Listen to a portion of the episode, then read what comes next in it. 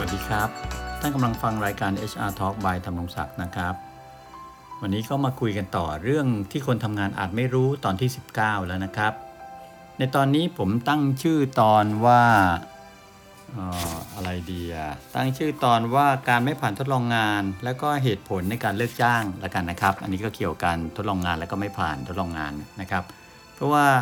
มันก็เป็นไปได้ครับว่าที่เรารับสมัครงานเข้ามาเนี่ย หลายบริษัทก็จะมีระยะเวลาทดลองงานไม่ให้เกิน 120 วันนะครับ ซึ่งในระหว่างที่ให้ทดลองงานทำดูเนี่ยก็จะดู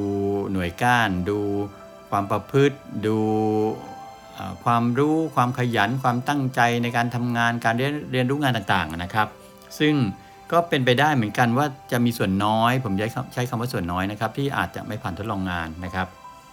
ก็จะต้อง มีการปฏิบัติที่แล้วแต่แต่ละที่ก็ต่างกันไปนะครับ วันนี้ก็มาคุยกันนะครับ เรื่องแรกครับ ถ้าหากว่าจะเลิกจ้างพนักงานทดลองงานที่ไม่ผ่านการประเมินหรือไม่ผ่านการทดลองงานนะนะครับ ถ้าหากว่าพนักงานทดลองงานนั้นเนี่ยไม่ยอมเขียนใบลาออกนะครับ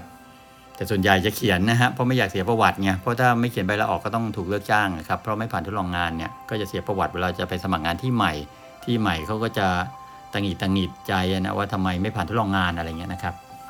ก็ถ้าเอาผมเอาพูดในกรณีที่ถ้าพนักงานทดลองงานไม่ยอมเขียนใบลาออกกันละกันนะฮะแล้วบริษัทก็มีทางเลือกเดียวครับ คือต้องแจ้งเลิกจ้างครับ เลิกจ้างโดยส่วนใหญ่ถ้าจะเป็นมืออาชีพก็ต้องเลิกจ้างแล้วเป็นลายลักษณ์อักษรนะฮะเป็นหนังสือเลิกจ้าง ซึ่งในหนังสือเลิกจ้างก็ต้องระบุสาเหตุการเลิกจ้างว่า ผลงานไม่ดีไม่ผ่านทดลองงานอะไรก็ว่าไปครับ จะเลิกจ้างตั้งแต่วันที่เท่าไหร่เป็นต้นไปก็ว่าไป ซึ่งการเลิกจ้างพนักงานที่ไม่ผ่านทดลองงาน แล้วที่เพราะเนื่องจากเขาไม่เขียนใบลาออกเนี่ยนะครับ บริษัทจะต้องจ่ายค่าบอกกล่าวล่วงหน้าครับศัพท์เทคนิคจะเรียกค่าตกใจฮะคนทำงานจะเรียกค่าตกใจนะฮะแม้พนักงานทดลองงานคนนั้นจะอายุงานไม่ถึง 120 วันก็ตามนะครับ แต่ถ้าพนักงานทดลองงานคนนั้นอายุครบ 120 วันหมายถึงอายุงานนะครับ นับแต่วันเข้าทำงานเนี่ยครบ 120 วันขึ้นไปเนี่ย จะต้องจ่ายค่าชดเชยตามอายุงานครับซึ่งเป็นไปตามมาตรา 118 ของกฎหมายแรงงานก็คือ ถ้าลูกจ้างมีอายุการทำงาน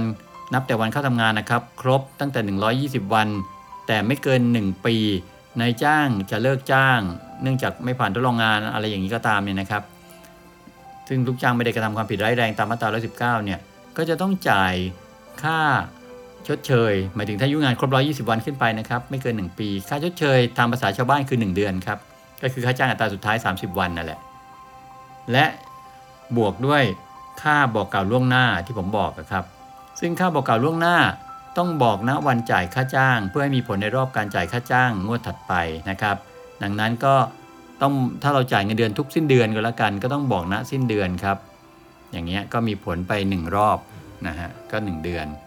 นะครับอย่างนี้เป็นต้น เพราะฉะนั้นแต่แม้ลูกจ้างที่อายุงานยังไม่ครบ 120 วันก็ตาม อาจจะไม่ได้ค่าชดเชย ไม่ใช่อาจนะฮะคือไม่ได้รับค่าชดเชยอยู่แล้ว ถ้าอายุงานยังไม่ครบ 120 วันเนี่ยกรณีทดลองงานไม่ถึง 120 วันก็ไม่ได้ค่าชดเชย แต่ยังไงก็ตามถ้าจะเลิกจ้าง เนื่องจากไม่ผ่านทดลองงานอย่างนี้เนี่ยยังไงก็ยังต้องจ่ายค่าบอกกล่าวล่วงหน้าอยู่ดีครับ ประมาณ 1-2 เดือนแล้วแต่นะบอกถูกจังหวะก็เดือนหนึ่งบอกผิดจังหวะก็ 2 เดือนครับผมเคยพูดเรื่องนี้ไว้แล้วใน EP ก่อนหน้านี้ลองไป กลับไปค้นดูแล้วกันนะครับ เรื่องเกี่ยวกับการจ่ายค่าบอกกล่าวล่วงหน้าครับหรือค่าตกใจเนี่ยข้อที่ 2 ครับ กรณีเลิกจ้างพนักงานไม่ผ่านทดลองงานเนี่ยที่เขาไม่ผ่านทดลองงานนะครับ บริษัทควรทำเป็นหนังสือเลิกจ้าง แล้วก็ระบุเหตุผลในการเลิกจ้างให้ชัดเจนครับ อันนี้ผมพูดไปแล้วเมื่อกี้ด้วยนะฮะคือความเป็นมืออาชีพอะครับควรจะบอกเป็นหนังสือครับดีกว่าไปบอกปากเปล่าฮะไม่งั้นเดี๋ยวมันจะวุ่นวายภายหลังต้องมาสืบพยานหาบุคคลมายืนยันอะไรเงี้ย ยื่นเป็นหนังสือเลิกจ้างไปเลยครับกรรมการผู้จัดการเป็นคนเซ็นฮะและจะต้องระบุเหตุผลหรือสาเหตุการเลิกจ้างเอาไว้ชัดครับ เช่น ผลงานไม่ดีทดลองงานไม่ผ่านเกณฑ์ที่กำหนดอะไรก็ตามนะครับ ระบุไว้ด้วย ข้อ 3 ครับ หากพนักงานไม่ผ่านทดลองงาน แล้วเขียนใบลาออก บริษัทก็ไม่ต้องจ่ายทั้งค่าบอกกล่าวล่วงหน้า หรือค่าชดเชยใด ๆ ถ้ามีนะครับ ไม่ต้องจ่ายเพราะถือว่าพนักงานแสดงความประสงค์จะลาออกเองนะครับ ซึ่งส่วนใหญ่จะเป็นอย่างนั้นนะครับ เพราะว่าไม่อยากเสียประวัติไงอย่างที่ผมพูดตอนต้นนะครับ ข้อ 4 ถ้าหากพนักงานนั้นเนี่ยถูกบริษัทเลิกจ้าง เนื่องจากกระทำความผิดร้ายแรงครับตามมาตรา 119 เช่น ทุจริตต่อหน้าที่หรือกระทำความผิดอาญาโดยเจตนาต่อนายจ้าง จงใจทำให้ในายจ้างได้รับความเสียหายประมาทเลินเล่อเป็นเหตุให้ในายจ้างรับความเสียหายร้ายแรง หรือฝ่าฝืนกฎระเบียบคำสั่งของนายจ้าง ข้อบังคับที่ชอบด้วยกฎหมายและเป็นธรรมฮะซึ่งนายจ้างได้ตักเตือนแล้ว เว้นกรณีร้ายแรงไม่ต้องเตือนนะครับหรือละทิ้งหน้าที่ 3 วันทำงานติดต่อกันไม่ว่าจะมี วันหยุดขั้นหรือไม่ก็ตามโดยไม่มีเหตุผลอันสมควร หรือได้รับโทษตามคำพิพากษาถึงที่สุดนะครับ ให้ถูกจำคุกอย่างนี้เป็นต้นนะครับ